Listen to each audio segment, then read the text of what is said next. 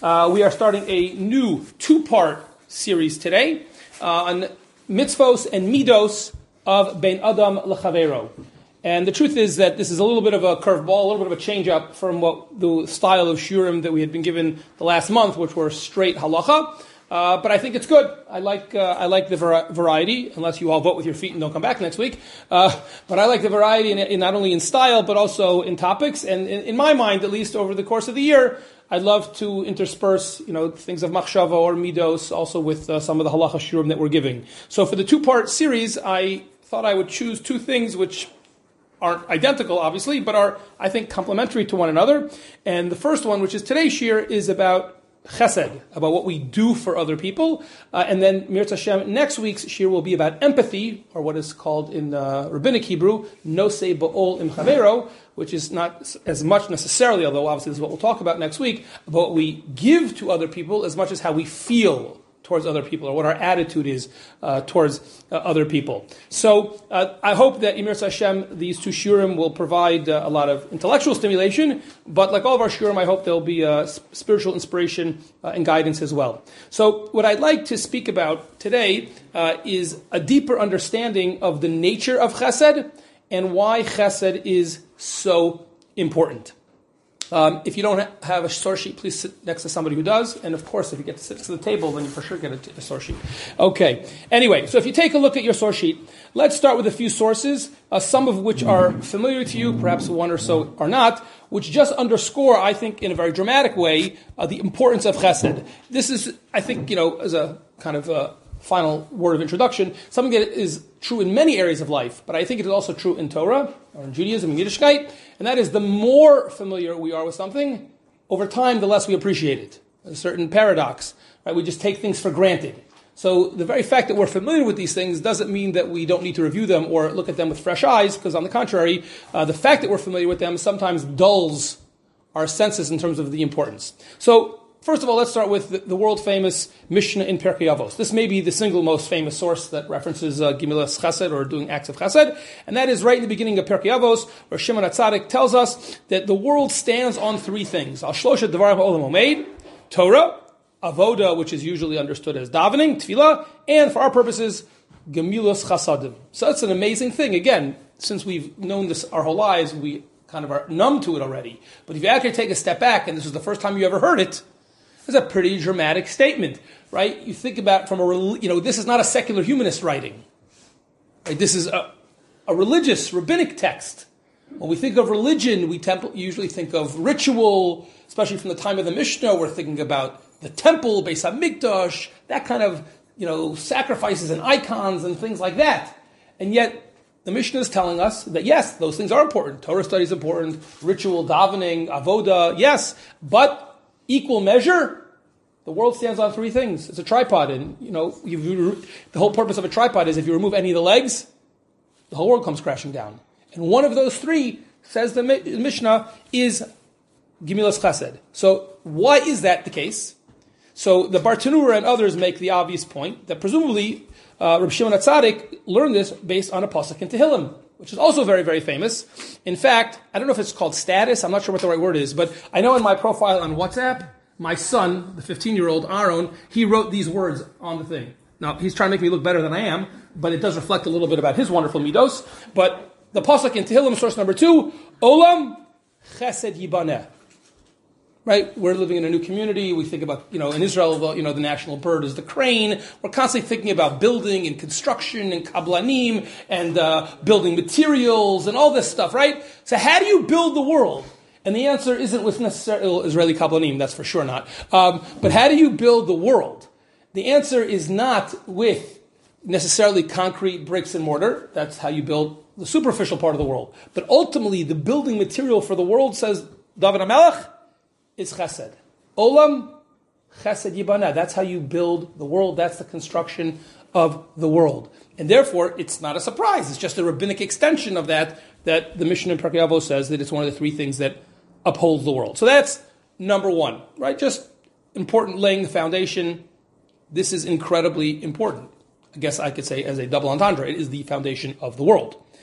But number three, in source number three, excuse me, is a text which may be less familiar to you, uh, but I think is incredibly important, and I think it's very, very telling.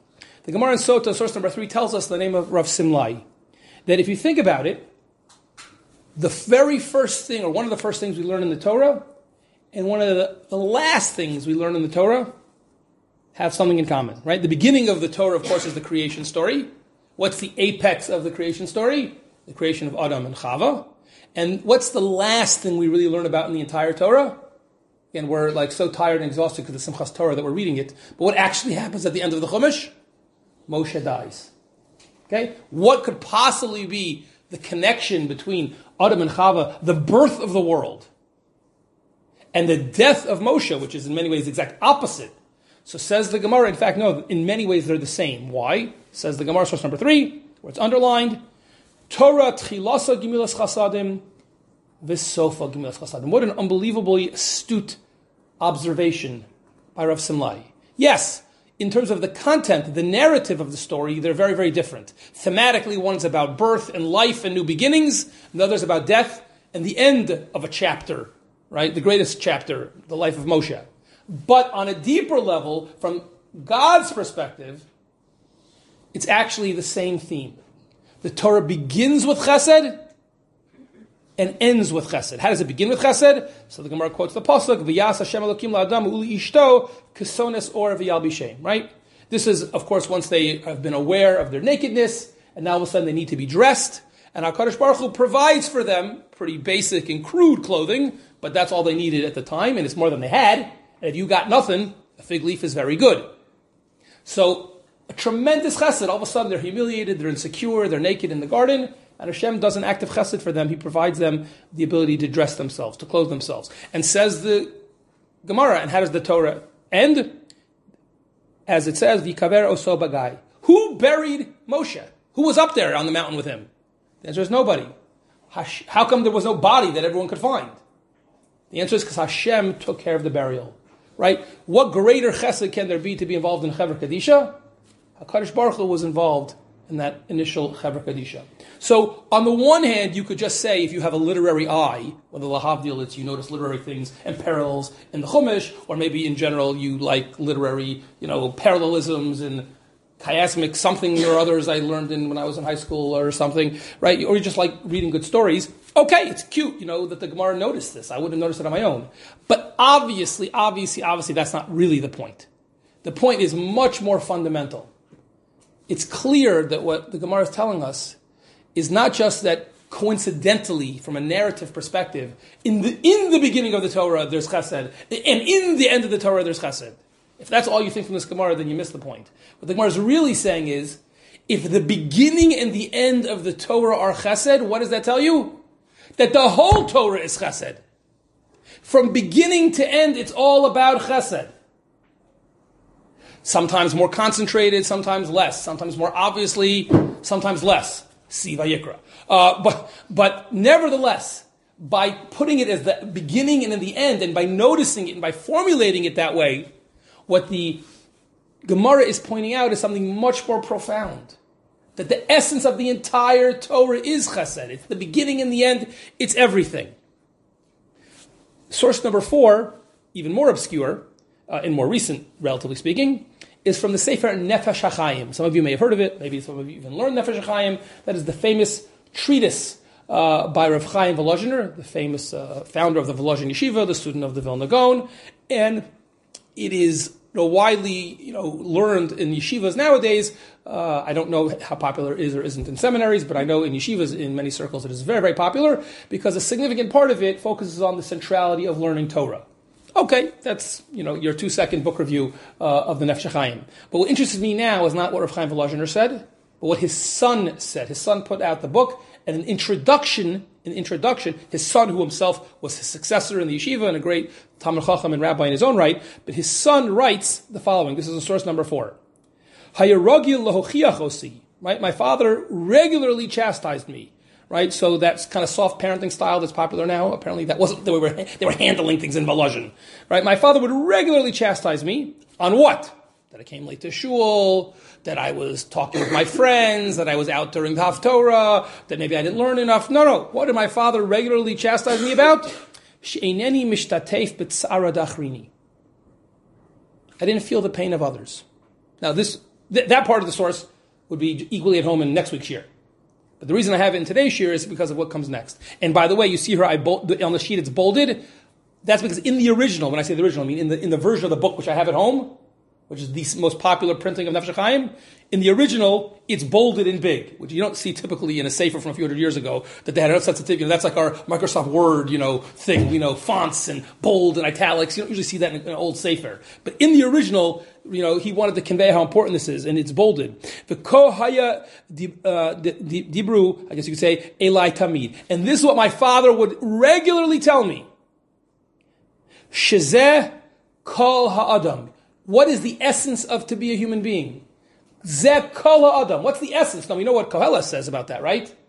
But that's not what Chaim Volozhiner says.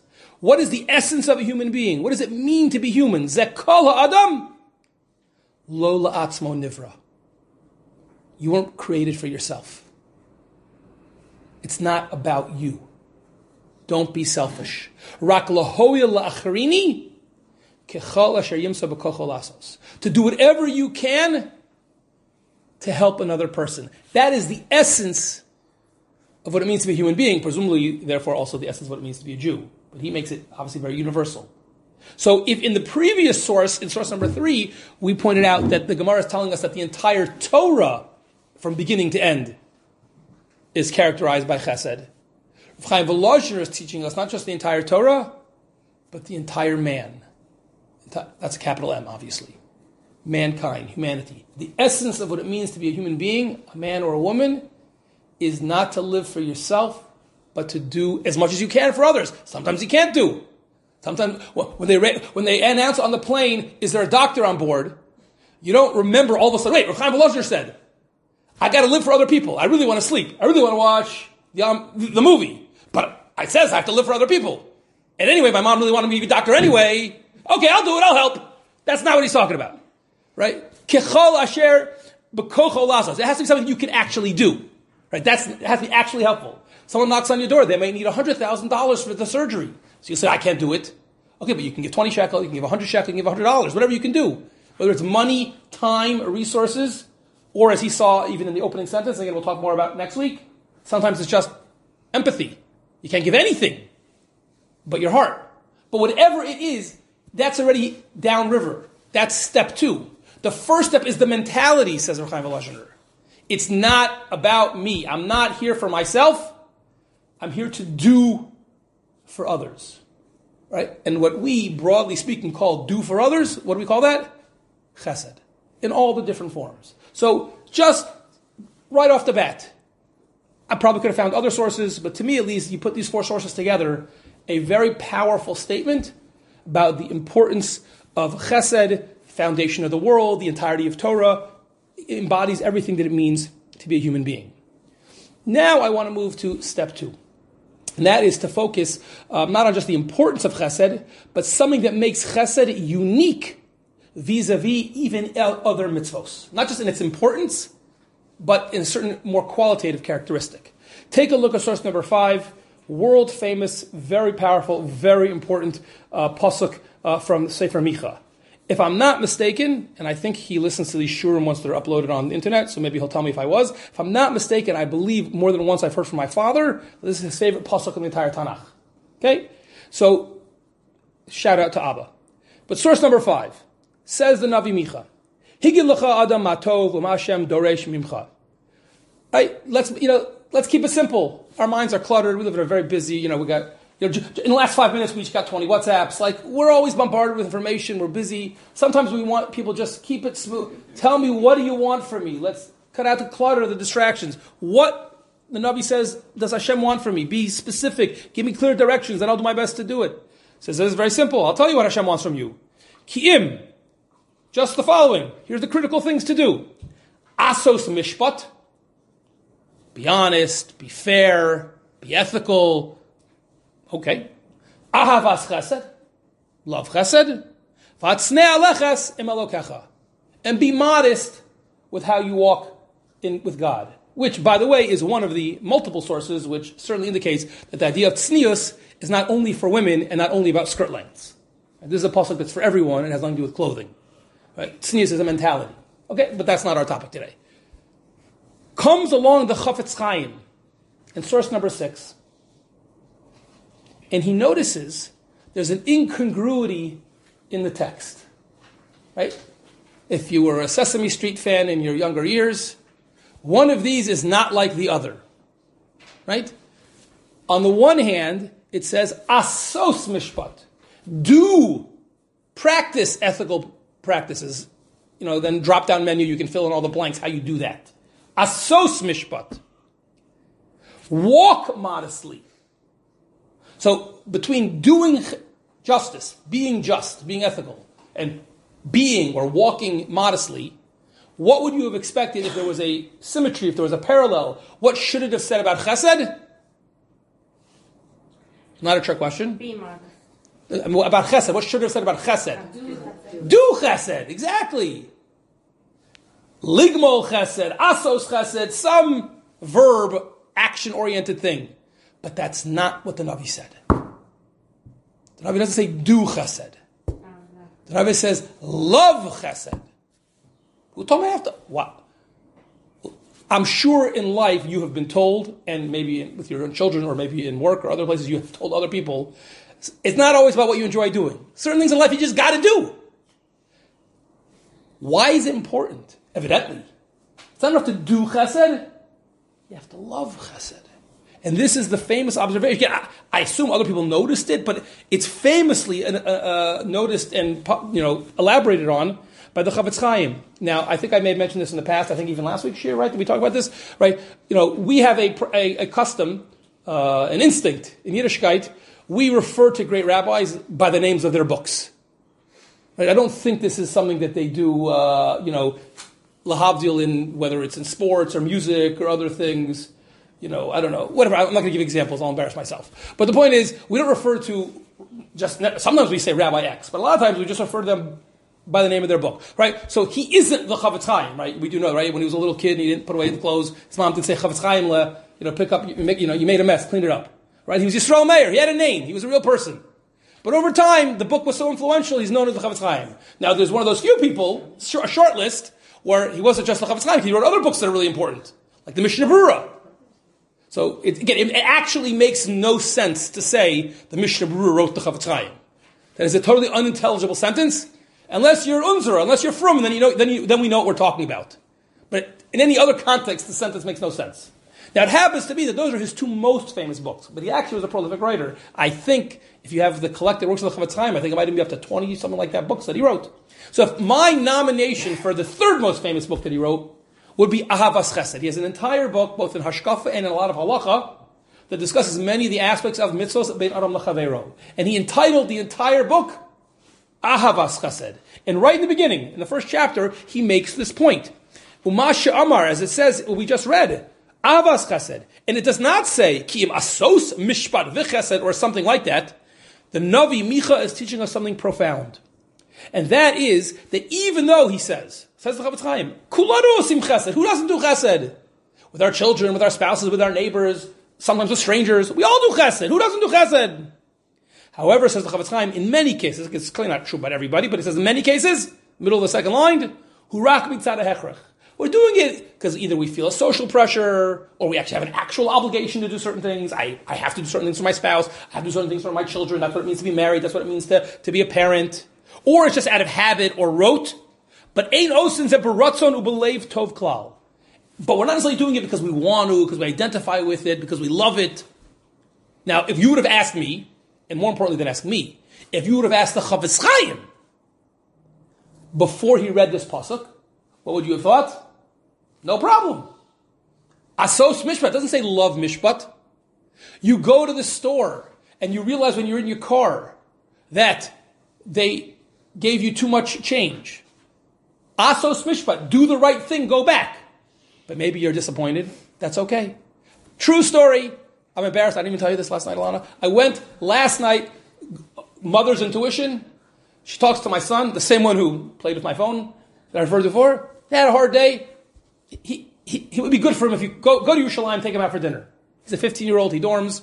There are ups and downs with that. Go take him out to dinner. He'll love that. So sure enough, we went out. In case anyone's interested, Ruben on Confe. Great restaurant, great restaurant. Um, anyway, while we're there, sure enough, people who we've been very close with from our shul in Baltimore are in Yerushalayim now, and I see them. So we said hello at the beginning of the meal, but I told them, you know, I need a special, some special time with my son. I can't, you know, I want to go. But at the end of our meal, we walked over to their table. We're schmoozing, catching up a little bit. Maybe we can get together as a couple that are here for a few weeks. All the usual stuff you would do when you see old friends.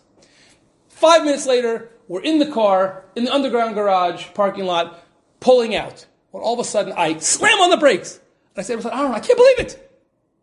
I didn't pay. I totally walked out.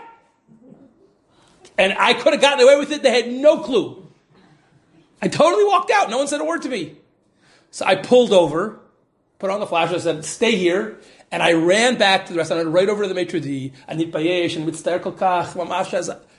They hadn't even realized when I showed up, they hadn't even realized I had left and hadn't paid. Thank God they were busy last night. Now, did I love that? You know, it was like over, it was like two hundred something shekel. I could use that money for something else. But asos mishpat, I don't have to love it, I have to do it. Be honest, be ethical. Don't steal. I would have thought it would be the same thing about chesed. You don't have to love it, but do it. But that's not what the Navi says.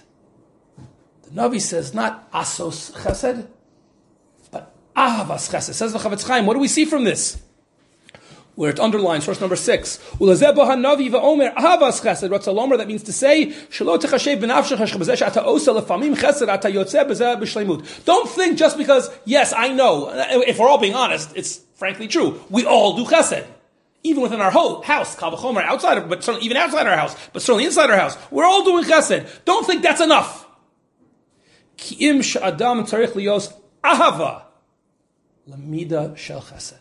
A tremendous chiddush of the Navi. This is the way. It's not just true about other mitzvos, but when it comes to chesed, we have to work on ourselves. For some people, it comes natural. There are people who are born givers, and other people that it doesn't come naturally to. Okay. But you have to work on it. Not only to do it, but then to enjoy it, to love it. And there is an unbelievable observation made by Rav Moshe Feinstein in source number seven that complements this. Let me ask you a question. Let's speculate on our own for a minute. Why should it be? Why should it be that there's a special advantage, obligation, et cetera, to love chesed and not just to do it? So the most easy, obvious, intuitive answer, I would think, what's the what's gained? As they would say in the Beis Medrash, Lamai nafka mina. Why do I have to love it? Isn't it just matter that I did it? So what's gained by loving chesed? What do you say? You want to do more of it. You'll do more of it, right? It's, again, it makes the most sense, right? And that's true, right? Now, I think that is true, one hundred percent. I don't think it's sufficient as an answer for the simple reason that if that would be true, then we should say love every mitzvah because then you'll do all the mitzvahs more. Yeah? Maybe it's relationship with the other ones. Mishpat is like... Okay, that's also good. So the connection it'll make to other people, we're going to get that later in this year. Excellent, okay? But using that as a background, let's just see what Rav Moshe Feinstein points out. Again, it's very intuitive. It's not like you're going to be blown away, oh, Rav Moshe Feinstein's so brilliant. It's a very simple idea. He was brilliant, by the way. But that's not... But this is a very simple observation of Moshe, but he makes it in a very powerful way uh, that I think is very, very captivating and compelling. Just a few weeks ago in the Parsha, Avram had his bris milah. He was an adult. It's the third day, which is traditionally the most painful day. And usually he would be running around doing hachnasas orchim and welcoming guests to his tent. The, you know, he had the first, you know, Airbnb. You know, he was very excited to be helping everybody. And then what happens? He's in pain, but he's still out there. So Hashem says, you know what I'm going to do? I'm going to make it like Beit Shemesh in the summer. I'm going to make it uncharacteristically, brutally hot, and therefore everyone's just going to shelter in place, as the saying goes. There aren't going to be people traveling back and forth in the desert. That way he'll be calm, he'll have an easy day. What happens? He's sitting there, it's nine o'clock in the morning, ten o'clock in the morning, it's kachom hayam, and there's nobody there. But instead of saying, oh, I get a day off, what happens? He's in pain. Rashi, Rav Moshe quotes this from the beginning of source number seven, the famous Rashi, you all know the Rashi. Avram was in pain that he couldn't do hachnasas orchim, that he couldn't do chesed. So he was in more pain from that than he was in his physical recuperation from his surgery. So what does Hashem do? He makes a miracle. Three angels show up, and he's able to do hachnasas orchim. Fine. Shkayach. Says Rav Moshe Feinstein, I don't understand. The middle of source number seven, third line. Tamul l'chora. It doesn't actually make any sense. Avram's behavior is bizarre. Halakha shemaila b'tzar zeh kim to l'shayach kishalekha orchim. One second. I understand, says Rav Moshe, if I have an opportunity to do a mitzvah, and for whatever reason I can't do it. Imagine guests show up, and I have nothing to feed them. I'm not even meaning that I'm embarrassed about that. But I want to do chesed, they're there, and I can't. You know, or I, it's time for, it's, it's sukkis, and I have no lulav. So I have a mitzvah, it's right there, I, it's in front of me, and I can't do it. So I understand. Now, certain people wouldn't care less. But if you're a spiritually refined person, let alone Avraham Avinu, and you have um, there's a mitzvah right there for you to do, and you can't do it, that would be upsetting. Says Rav Moshe, I get that. But that's not what happened.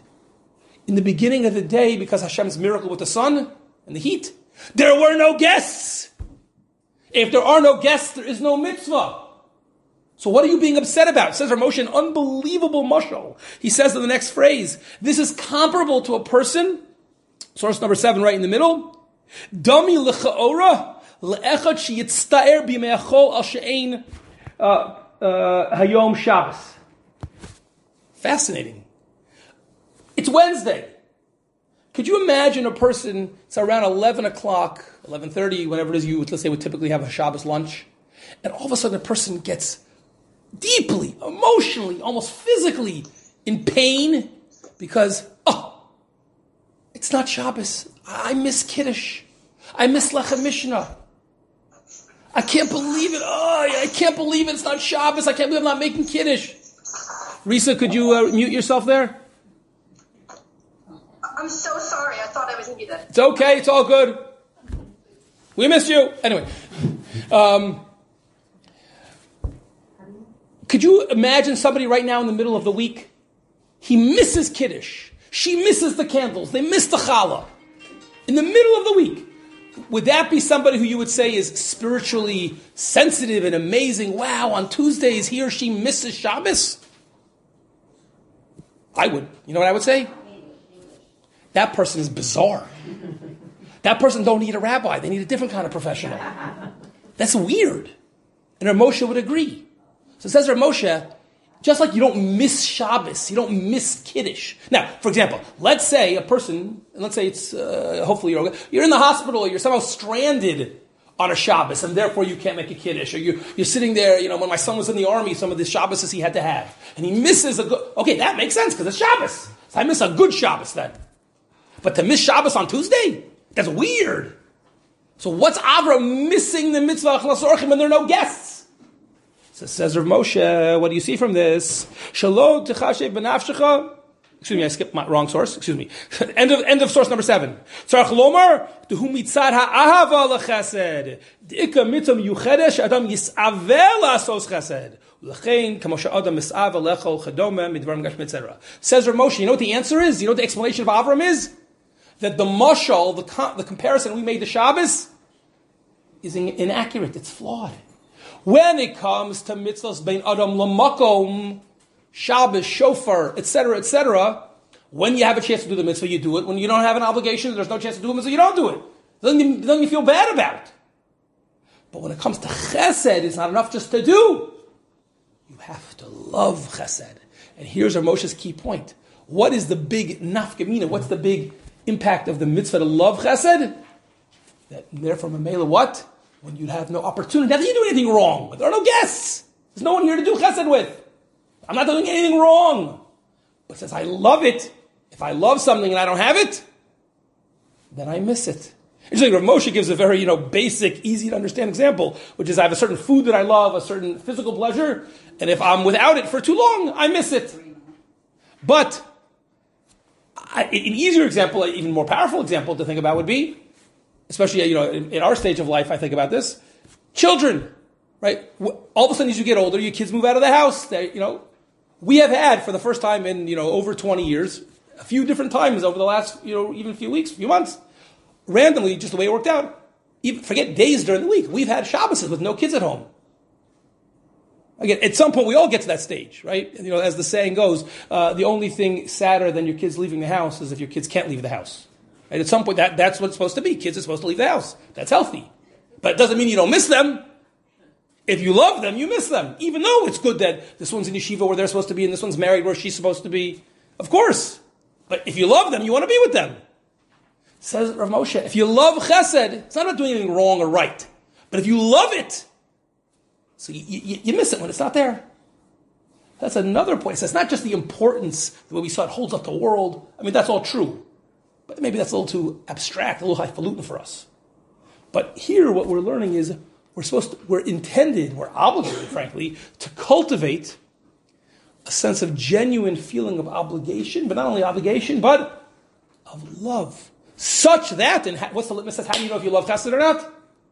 If you have no opportunity to do it, do you miss it? Again, I'm not saying any of us have to be or even can be Avraham Avinu. But there's a huge gap in between being Avraham and not even caring, or even can't even remember the last time I did a chesed.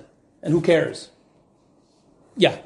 Well, I think, taken from the very first um, statement on the sources that we addressed, Olam Chesed Ivan, or it wasn't, it was the second one actually, Olam Chesed. I think that maybe we have an obligation to kind of address what that means. What does it mean that the world is established on, that our world is supposed to be established on chesed? It's supposed to, to when we think, I mean, we come, if we Torah observant Jews, that doesn't really exempt us from thinking about, like, what is the meaning of our lives, and like, how do we build our lives? And yes. Apart from, apart from having like, that, that we do. Uh, yes, that's exactly the point of this year. Exactly. Yeah. Yes. Yes. Actually, like, and I get. I think that on a very rudimentary, crude level, you know, if you don't, if people don't do things for each other, literally the world, you know, you just can't function as a society. But I think it's clear. It's absolutely clear uh, that we're talking about something much deeper than that. That our responsi- com- yeah. our responsibilities, again, as I said from source number four, is not just about ourselves. What life is about is looking towards other people. Again, this is not, there's nothing in our conversation today, and I don't want to get into it at all, because it would be a completely separate topic, how particularistic versus how universalistic our chesed has to be. This is just with other Jews, other from Jews. Are we supposed to care about the whole world? That's not my, that, that, I'm not saying it's not, there's an overlap, but I don't want to go in that direction. I don't want to talk about that right no, now. I'm not even talking about universalistic, but if you look at it in a way like functional families, functional communities, when people are actually happy, when there's like a, when things are functioning as they should, it is like there, there's a kind of symbiosis where you see that like actually the, the community and the family, they do care about the particular. Yes. There's, there's no yes. loss within that. Yes, yes, yes, yes. I agree. I agree. Again, that's a much broader phenomenon even than I'm just describing. I want to focus, just because it'll get too big otherwise, okay, on the act of chesed. But I, I don't disagree with you at all. I don't disagree with you at all. Okay, let's move on. I want to move on now to the final part of the shiur. We have twenty minutes left. And I want to move on to a question, a very simple question. What is so important about chesed? Again, beyond the obvious practical benefits, and even the emotional benefits you just alluded to. You're happier when you're giving, and you're, the family works better, everything works better. That's all true. But I want to, I think it's more powerful in a certain sense if we even think about it purely through a religious lens. Because again, I think it, it, it's paradoxical, because we usually are hardwired to think that when we think of religious and very religious and more religious, we always think in terms of ritual terms. But, but to see religious language and religious text specifically focusing on the importance, but different reasons why it's so important to do chesed, to me is very, very, very, very powerful. And I think none of these things are going to contradict each other. I think there are multiple answers, all of which are probably true, and they actually complement each other. So I, I want to really focus on one in particular, which we're going to get to, the last one, but let's run through a few, because I think they're equal. All of them are very, very important. So source number eight. This is the famous mashgiach from the Panovich Yeshiva, Rabbi Yecheskel Levenstein. See, it's a farm called the Or Yecheskel, and one of the volumes is just on Midos. He points out something in source number eight. And again, we're trying to answer the question, this is going to be take us till the end of this year. What is so important about chesed? What makes chesed so unique, so powerful? His answer, source number eight, is... What, what's the basis of chesed? As we saw from the beginning of the shiur, as we saw from Rav Chaim Volozhiner, source number four. The basis of chesed is not only being narcissistic, not only looking inward, not just thinking about yourself, but looking outward. So says Rav Levenstein, source number eight, he takes that as a given. He says, but what's the benefit of that? Once you start looking outward, so first of all, you don't just think about yourself, you think about other people. Okay, that's intuitive and certainly very powerful. But he adds in source number eight, once you start thinking about other people and caring about other people besides yourself, Memela Poshetu Eich Shemit Karev Bal Chesed Le'emuna. What an interesting insight, he says. He says, the more you help other people, the more that will help you with Hashem. The more you think about other people and what they need and how you can help them, that actually brings to a deeper level of emunah, of belief in a God. What's one got, eh, what's one got to do with the other? I could think that belief in God's good. I could think that helping other people are good. Why do they have to go together? We all know they don't always go together because lots of secular people who are very nice people and do lots of chesed. Chesed doesn't always lead to belief in God. But in what way could it, if we are spiritually sensitive and attuned? Says Rav Levenstein the following at the end of source number eight. Kevon shemeitiv ubal chesed makir umargi shashem yizbarach meitivo b'chol eit umakir lo b'tova. What a fascinating insight. Again, it's not automatic. It's certainly not automatic by any stretch, in my opinion. But if we're attuned to it, this could really happen, I think. And that is, the more we're thinking about what we can do for other people, the more, uh, if we have a spiritual persona, the more we'll eventually realize what Hashem does for us. The more we realize that other people need, and we've had a zechut to play a role in helping those people, the more we realize how blessed we are in life. And now, that doesn't, you don't skip the people in the middle. So we're blessed, and therefore we're appreciative of our parents, we're appreciative of our neighbors, we're appreciative of our spouse, or, or there are people who are Hashem's shlichim that have helped us. But his point is, the more you get out of yourself, it doesn't just take you to the other people who you, A, can help or B, can benefit from, but once you have that mindset of not just being self-absorbed, it's natural for the neshama. What will it lead to? An appreciation of Hashem. So that's something that to me I would never have expected, but I think it's very fascinating. He says the more you work on chesed, the more you think about other people, ultimately, slowly the water will seep down to the deeper levels of the soil. Eventually, it'll get to strengthen your belief in Hashem. Very fascinating. Source number nine, maybe even more famous. This is especially famous because they teach it usually in most of the seminaries, even though the yeshiva guys don't always know it, uh, even though I did read this, uh, but not because anyone taught it to me. When I was in yeshiva, like at, late at night before I would go to sleep, I was just started reading Michtam Eliyahu. So actually, I think I was eighteen or nineteen in yeshiva when I first came across this idea, but a very, very famous idea, and I think it's deservedly famous because I think it's profoundly insightful. Source number nine, this is from Michtam Eliyahu, the famous Rav Eliyahu Dessler, originally from Eastern Europe, then from England, and then eventually to Eretz Yisrael and to Bnei Brak. And in his classic uh, modern work of the Michtam Eliyahu, right in the first volume, he has a lengthy essay all about chesed, called Kuntras HaChesed.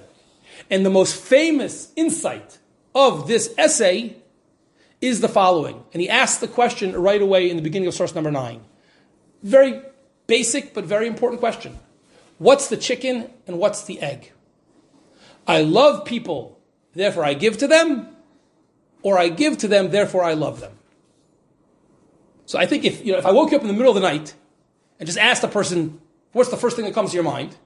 I think most people would say, I love people, therefore I give them. I love my spouse, therefore I do for him or for her. I love my children, therefore I do for them. I love whoever, right? Because I love them, I want to do things for them.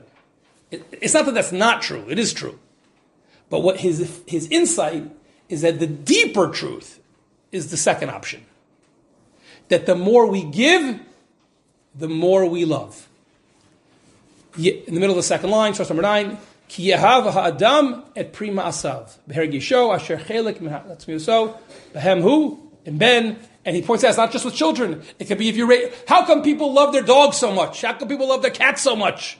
I can't relate to that at all personally. But there are people who are animal lovers. So it's not just they see a random animal on the street. Some people care about that too. But when it's your dog, when you. Right? And he talks, I didn't put it on the sheet, he talks about someach. Or you have your, your, your garden. How can people love their garden so much?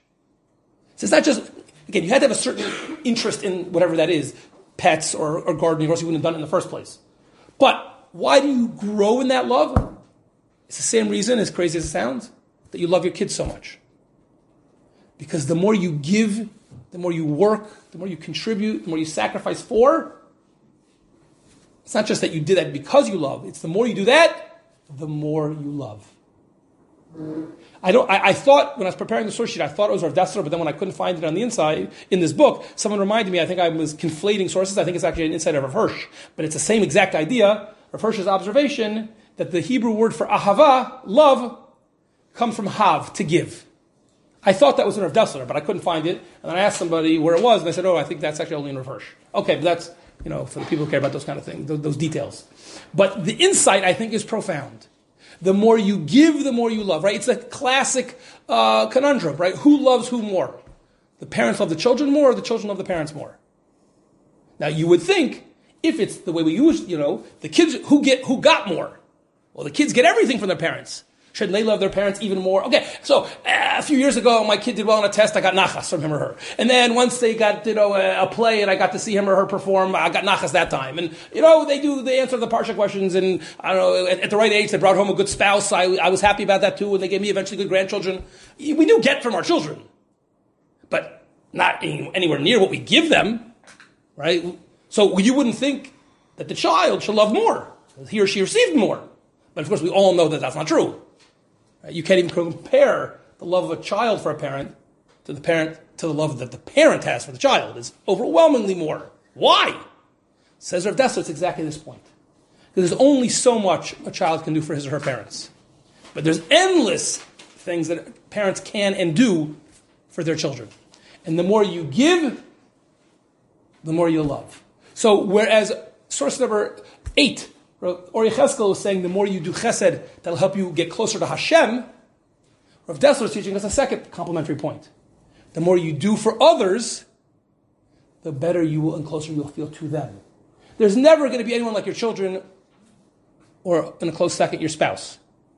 But your neighbors, your friends, the rest of the Jewish people, the more you do for them, the more involved you're in chesed, the greater your Avas Yisrael will be. That's a second reason why uh, chesed is so important. Turn over the page, source number ten. Very, very well-known passage in the Rambam. Rambam is dealing with a famous philosophical, even ethical, you could say, quandary or dilemma. We all have finite funds. Of course, if the finite number is quite huge, so then this is a little bit less operative. But especially for those of us where the finite amount of funds we have is relatively modest, so you can only give so much charity. You can only give so much tzedakah. So ask the Rambam, if I have one hundred dollars to give, one hundred shekel to give, should I give a hundred poor people one shekel? Or should I give one person or one cause a hundred shekel? I just want to point out, if the one person is the shul, you should give it all to the shul. Okay, I just want to make that very clear. But hypothetically, if it's something else, um, do you give it to a hundred causes or to one? Now, if the question is, where are you going to have the most impact? The answer is obvious. Somehow you got to pick one, but if you fit, pick one and you gave a hundred, you did something. They could do something with that. What's a dollar going to do for anybody? Nothing. Even a poor person can't do anything with a dollar. It's nothing. A shekel, it's nothing. Five shekel, it's nothing. But says the Rambam, and this is going to take us to the end of this year, you're missing the point then. Because it's not just that chesed can bring you closer to Hashem, it's not just that chesed brings you to other people. The ultimate benefit of chesed, and the beneficiary of chesed, is yourself. Hence I titled this year, The Gift of Giving. You're giving yourself the greatest gift. Says the Rambam, better to give one hundred people a dollar. Why? Because even if each one of them didn't get an impact, that's on Hashem. Hashem will make sure that that poor person had enough to eat. Hashem will make sure the shul has enough money to build. That's not your responsibility. You need to give as many times as possible, because each time you give, you're perfecting yourself. You're turning yourself into a giver. The more you do, the better you become. It can't just, in the abstract, say, I want to be more giving. I want to be more compassionate. It doesn't work that way. That's not how we're hardwired as human beings. The more we do, says the Rambam, the more we become. And this is the key insight, says the Rambam, is chesed is only partially about the recipient. It's at least as much as about the doer or the giver. You're doing for yourself as much, if not more, as for other people. In source number eleven, again, I don't have time to read it inside other than to make the key point, but in uh, one of the sichot that was published by Rav Asher Weiss on Parshat Bahar, he points out, based on, and I, since we're running late, I won't uh, get into the Gemaras, but he points out that there seems to be an overlap of two Gemaras, both of which seem to say we should be imitating Hashem, and therefore we should be doing things. But one of the Gemaras just talks about imitating who God is, and the other Gemara talks about imitating who God, what God does. Now, I have to say, I knew these Gemaras many times before I saw Rav Asher Weiss make the point. But again, once he made, once he made the observation, it was obvious that the two texts are not exactly identical. But I have to admit, I think most people, including myself, didn't notice that until Rav Asher Weiss pointed it out. And how does he capture the point? So in the middle of source number eleven, he makes a very, I, I, the formulation is so powerful. He says there's a difference, but in Hebrew it really works well. He says there's a difference between lahasos and lihios. There's a difference between doing and being. There are some people who do chesed, but they aren't ba'alei chesed. They're not giving people. Why are they doing chesed? For all sorts of reasons. They have a nice heart. uh, the neighbors are doing it, there's peer pressure, why not? But it's not in their kishkas to be a giving person. And then there's other people who are very, compa- like they're not faking it. They really are giving people until they have to give. Oh, that cause is so, so important. It's really great that other people are helping out. There are lots of people, and again, each case is different. There can be all sorts of complex reasons why. But both types of personalities exist. Says Rav Asher Weiss, but what you see from these sources is they're both deficient. It's not enough to feel, you have to do, but it's also not enough just to do. It has to be the type of doing that transforms you. It's not enough just to be la'asot, just to do. It has to be liot. Our giving has to turn us into ba'alei chesed. And that's what the Rambam was saying. When it comes to transforming ourselves, there's no substitute for repetition. The more we do for other people, the more liot, the more giving we will be as people. A single big check is amazing for whoever received the check. But it's not going to make you a better person. If you gave one hundred dollars or a million dollars, again, I repeat, if it's to the shul, we need to talk about that very carefully. There's no limit to the amount of cover I could give you for that. Okay? Whatever you need, we'll do it. But if it's about what can make you a better person, a million dollar check is not a million times better than a one dollar check. But a million one dollar checks will change who you are. Or a thousand or a hundred. That's the Rambam's point, and that's where Rav Asher Weiss is elaborating on that. Now I want to conclude in Chaval. And that's not Chaval. There's so many sources, it's just impossible to do them justice in an hour. So we're not going to be able to do these last sources really, really inside. But I want to just make one final point, which is contained in the sources for those who want to look at it on their own. And then I want to you know, kind of wrap it all up. In source number twelve, we go back to the Chavetz Chaim. And he has a very profound essay. The fact that I won't really be able to do it inside maybe means that I can do it later, maybe Pesach time, because he's actually talking about the, the, the Mitzrayim Pesach story. But he's quoting a medrash here. It's an amazing medrash. The medrash asks, in what merit were the Jews redeemed from Egypt? So if I asked any high school student, seminary, yeshiva student, they'll tell me they didn't change their names, they didn't change their language, they didn't change their clothing, da, da, da, da. And the medrash does make these points.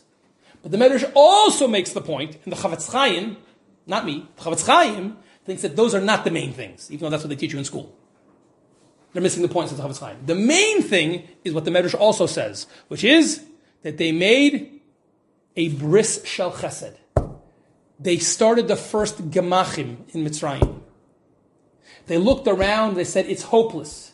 We, politics isn't going to work, diplomacy is not going to work, we need a miracle. What can we do to hopefully spur a miracle? Says the Medrash. The people said, we're going to help each other. We'll do whatever we can to help each other. This is towards the end of source number twelve, it's quoting from the Medrash. Niskabtsu, they got together, they came up with an idea, hiskimu beinayim, that we're not just going to worry about ourselves. Karsu bris yachad, ligmo chesed zeim zeh. And says the Chavetz Chaim, at the end, that's what really tipped the scales. Imagine that. You're in the hell of Mitzrayim. Servitude, persecution, killing your children, backbreaking labor. You have nothing. And the, little, the nothing that I have, I'm going to give to somebody else, if they need it more than me. It's one thing to do chesed when we have, but to have to have nothing as they had in Mitzrayim, and they still said, now we have to, as little as I have, there's someone who has it worse. That was the most, that was the most powerful thing. And what we see here, says Chavetz Chaim, is the greatest skula. Everyone wants skulas in two thousand twenty-one, right? So we run after all sorts of narishkeit and fake and fraudulent skulas. Says Chavetz Chaim, you know what the greatest skula for geula is? Give to other people. Chesed. It'll make you a better person, and it'll make the Jewish people in a better situation. As the sources thirteen, fourteen talk about the, a school for kapara. We don't have karbanos anymore, says the Alvis Rabbi Nassim, source number thirteen. How can we get forgiveness? Help other people. How do we avoid Gehenim, God forbid? Help other people, source number fourteen. Source number fifteen, the Medrash and Rus Rabbah. You, let's read this one together. Source number fifteen, to end this year, and then I'm going to end with one story. But the last source, you think you're doing a big favor by giving the tzedakah to that person at the door? You think you're doing a great favor by cutting a nice check to the shul? You think you do? The answer is, of course you are. But that shul or that ani did more for you than you did for them. because this is what it'll, it'll make you a better person. It's the ultimate mother load of reward. Says the Medrash, the greatest skula for anything, for your personal life or for the communal life of the Jewish people, help Hashem's children. Do chesed. Now why should this be? So I think it's very simple. When you're not around to help your kids, and someone else helped them, can you put into words how grateful you are to those people? Right? I, I, this came very much close to home to me when I was a when I was a kid. I was also dorming, but unlike my here where I can drive to Yerushalayim and take my son out for dinner, I grew up in the Midwest and I was in school in New York. If I had a bad day, my parents couldn't go. And I saw my parents a few times a year.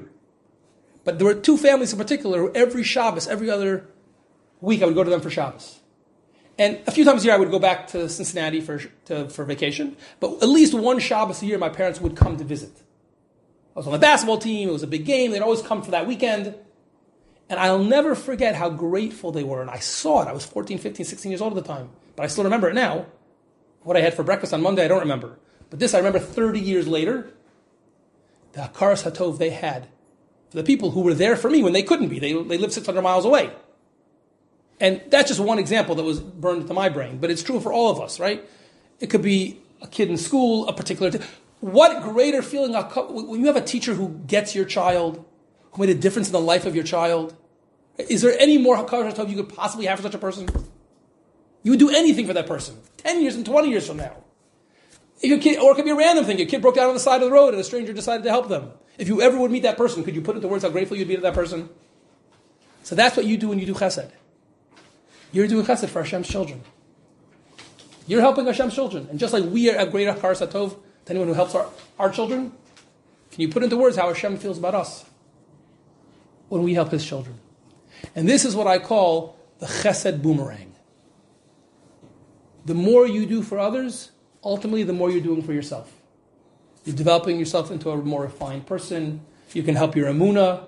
You can help your love for your fellow Jew. And all the good things we want in life, the greatest school for any of them is to open our hearts, to think a little bit less about ourselves, and to think more about other people. That is truly the gift of giving. We are giving to other people, but we have to realize in our heart of hearts, ultimately, the greatest beneficiary of the chesed that we do are the many, many benefits that we as individuals and we as a community receive in merit of and direct relationship, correlation to that chesed.